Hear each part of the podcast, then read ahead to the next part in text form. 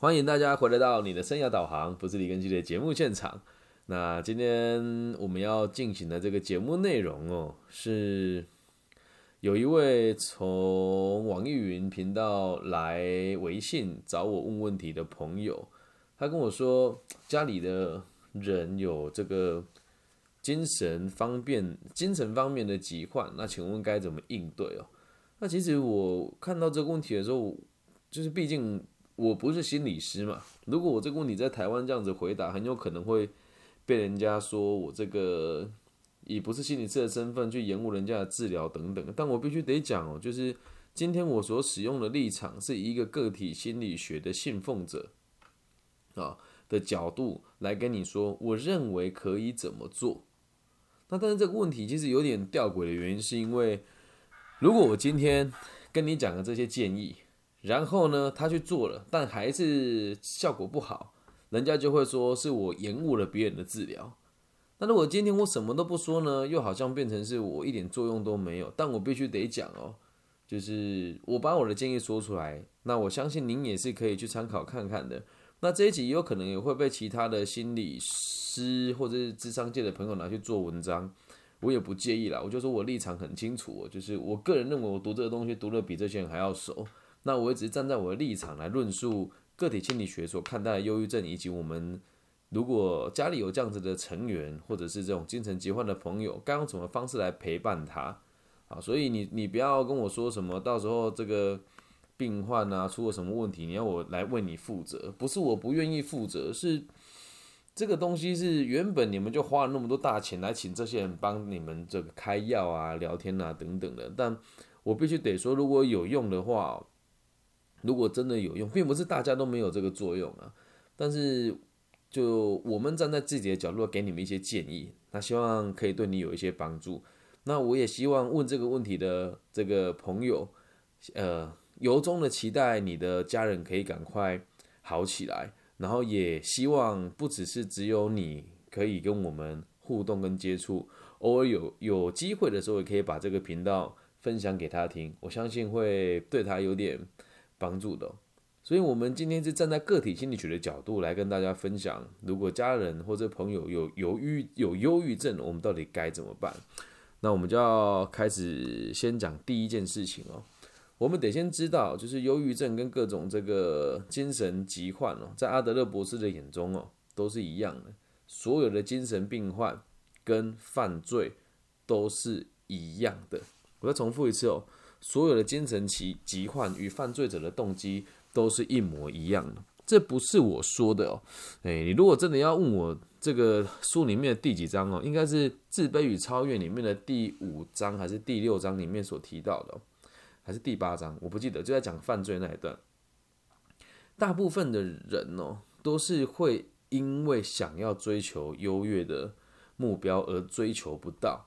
啊，那你说追求不到，为什么要用忧郁症跟？犯罪的角度来追求，要这么说，如果你想要成为一个非常有用的人，对社会有帮助的人的话，你就一定要得付出非常多的努力。啊，那一般人都会觉得我们要追求的是成为这个社会的中流砥柱啊，然后成为这个团体当中的佼佼者啊，要成为高富帅啊，成为白富美啊。但其实本质上，人类的。存在的目的不是为了这个，可是最神奇的事情是，大家都在不约而同的做这件事情，为了能够让自己被大家看见跟被肯定。好，那如果以我今天的今天来这边跟大家大家互动的这个的身份哦，以生涯规划师的角度开直播跟做这个自媒体，现在在我们同时直播的现场，其实看的人很少，少的可怜哦，不到十个。那我从来都没有想过说我要停止它，因为我们的目的哦，其实是真的能够让社会更稳定嘛。那你说我做了这么多，还不就是为了能够让别人可以肯定我吗？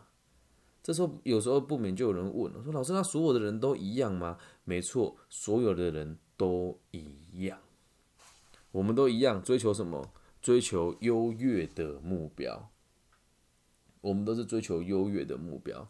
所以现现在现场有朋友提问说，是资本主义下来悲剧吗？其实不是，就即使我们今天不在资本主义的框框以内生活，回到远古时代也是一样的。为什么你要努力生存下去？都是为了能够让别人关注你。那如果这这个世界上从头到尾都没有出现过别人，从你出生到现在都只有你一个人的话，我相信你也不会有精神病吧？你连怎么跟别人相处的这种烦恼都没有啦，能够理解吧？所以我们要先知道，罪犯跟精神疾患的目的，都是为了用最简单的方式去得到最崇高的地位。那你会说，那？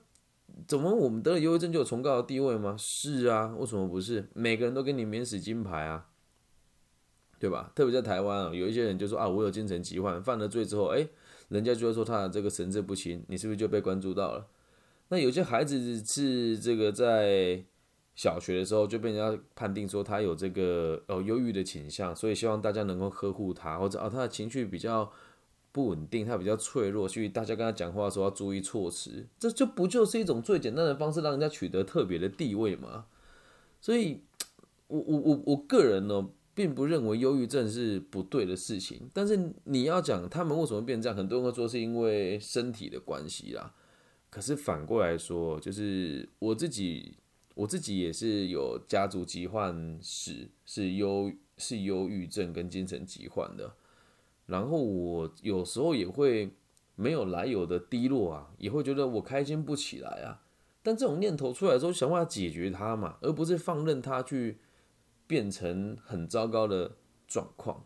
那如果你让自己变得很糟糕的话，你就会发现一件事情：是你弄了这么多事情出来，然后心里有不不愉快、有追求不到的事情，你不去面对，然后你选择了去看精神科医师，从那时候开始就是一种逃避啊。啊，那你说，那我们怎么陪伴这样子的朋友？诶，必须得这么说啦。其实大部分人哦都很怕，都很怕死，也很怕摊上责任。大家都很怕，年轻人，你这摊上事了啊？什么叫摊上事？就是你的朋友说他想想自杀，或者他心里难过，然后他找你聊聊。你说，哎呀，我也努力了，聊不了，你去找精神科医师吧。那可能去找精神科医师之后，就大家都没有责任了。那他自己会觉得说，啊，找找精神科医师啊，有病吃个药，什么事都解决了，我目标就不用面对了。所以你看，大部分会有这个状况的朋友，都是有个目标，然后要得而得不到。不要跟我说没有啊！如果你找不到，就代表你不专业啊！但是你是陪伴他人嘛，你一定要协助他找出这个出发点。你要先理解一件事情哦，如果他还没有去就就诊的时候，就是协助他找出这个问题。那当他去就诊了之后，我们要做的事情就又不一样。如果已经确诊了，也开始用药了。啊，这个药哦，只会越吃越重，这跟吃安眠药一样啊，很多人是很难以戒掉它的。那毕竟在站在我的角度是，使用药物就都是逃避的开始，我也是个人不建议。但是要回归到根本，如果我今天你听了我的节目，然后你停药出了事情了，那谁要负责？我要负责诶，所以我必须得讲哦，你得跟你的医生建议他跟他医生好好的。相处，然后我们的目的是哦，希望他可以在不需要任何的关注，还有外力的借力之下，回归到正常的生活。所以这个大目标一定要有，你一定要让他知道，今天我跟你一起共同的目的是，希望我们可以一起努力，达到不需要靠药物或者是这些我们讲专业的外力支持来来支撑我们。进而可以来过正常的一般人的生活。那这个目标出现了之后，你要先理解一件事：如果对方你的好朋友跟你没有这个相同目标的话，那我必须得很残忍的告诉你哦，或者是家人都一样，他并没有打算为他自己负责任。所以这个第一步跟他确认他意愿的动作是非常重要的。我再重复一次哦，我我并不是要你叫他马上停药，或者是说去否定过去辅导他的人，或者是要去否定你为他满足的他每一个需求，而是要让你知道这个观念一定要有。我们的目的是让他回归到常态的生活。这个道理有了之后呢，你必须得跟他达成这个共同的目标。如果他不达到这个共同的目标，那你要为他承担，那就是另外一回事哦。所以，如果今天到这边，他说我不要，我就是有病，我不想要变好，那这时候你就要课题分离了，也要无限尊重。什么叫课题分离跟无限尊重？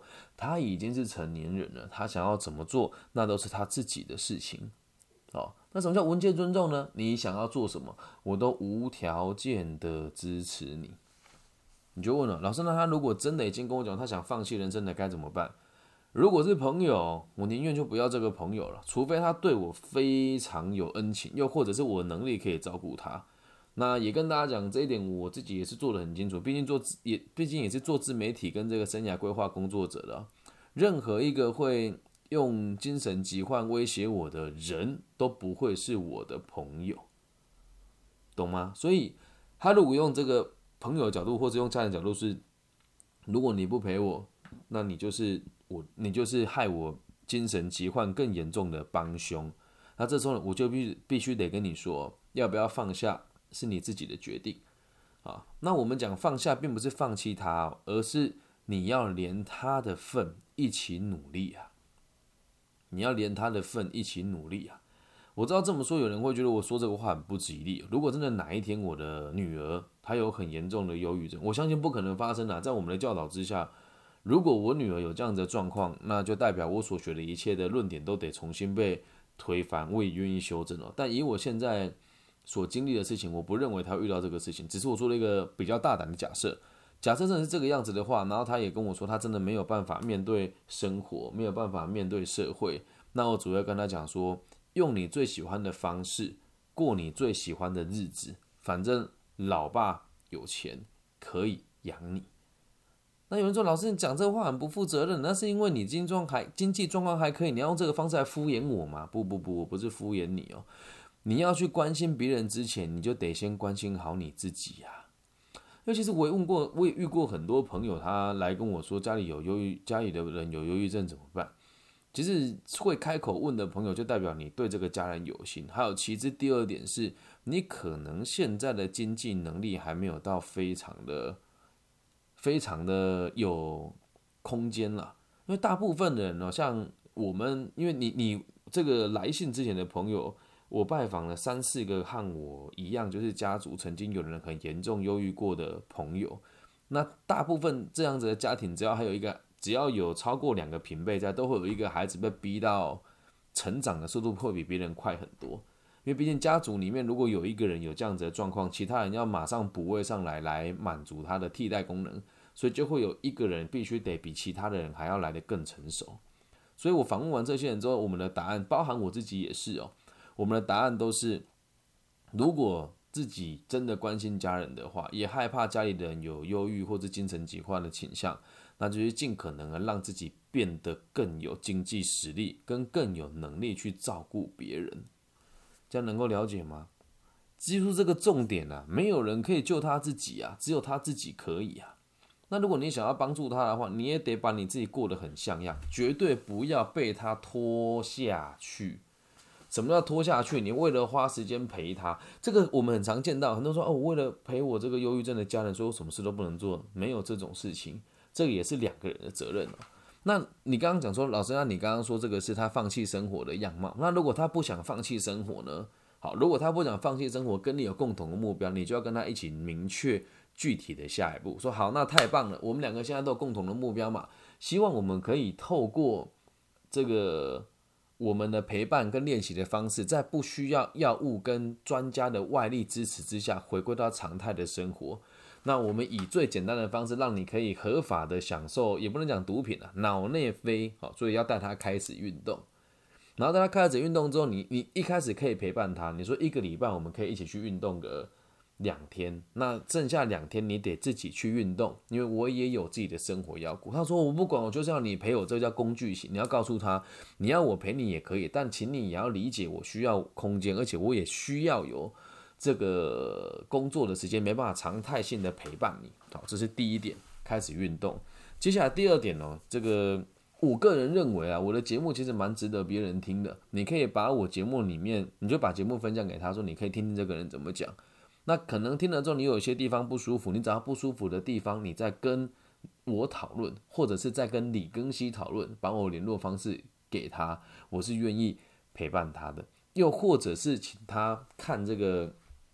这一本经典名著叫做《被讨厌的勇气》，勇气，这第二点。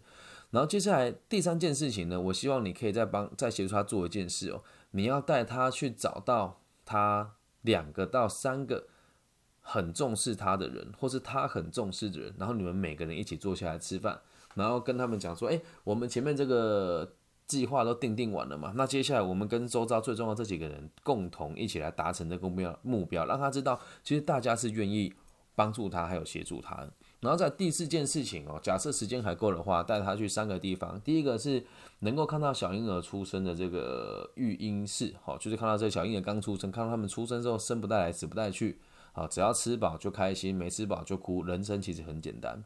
在第二点，带他去急诊室。看一看别人是如何在意外当中，有的人送进来之后手断掉啦，眼睛掉出来啦，然后这个身体被开一个洞啊，血流不足啊，呃血流不止啊，然后血流如注啊，让他知道其实你很健康，只是心里不舒服而已。那不是要去跟人家比惨，而是要让人家知道每个人都有这种人生的起起伏伏，包括你心理状况也是一样，只要没有受伤，心理的呃身体上的健康就值得你开心跟值得你。庆幸了。在第三点呢，带他去参加一场丧礼，对，就跟他说，死亡就是这个样子，死亡就是这个样子而已。所以有的人会说，那他如果看了之后更想寻死怎么办？通常是不会啊，通常是不会啦，因为你看到那个死亡的那个历程哦，因为每个地方的这个丧礼的举办方式不一样。有的人看到丧礼会想到是我重视的人是谁，有的人看到丧礼想的很自私，是那我死了之后还留下什么？有的人看到丧礼是那我死了之后有人难过吗？甚至有的人看到丧礼他的想法很脱钩啦，是那我也死了好了，这样子大家就可以来我的灵堂前面关注我了。所以当他参加丧礼的时候，你要特别的告诉他，你要跟他讲，我希望，因为你跟他是家人或是很好的朋友，你要跟他讲，我希望我也期待自己可以一直陪伴在你的身边。那但是我也不能左右你的决定。那不管你这样子低迷的状状态能够维持多久，好，如果是家人的话，我会尽可能的工作协助你生存。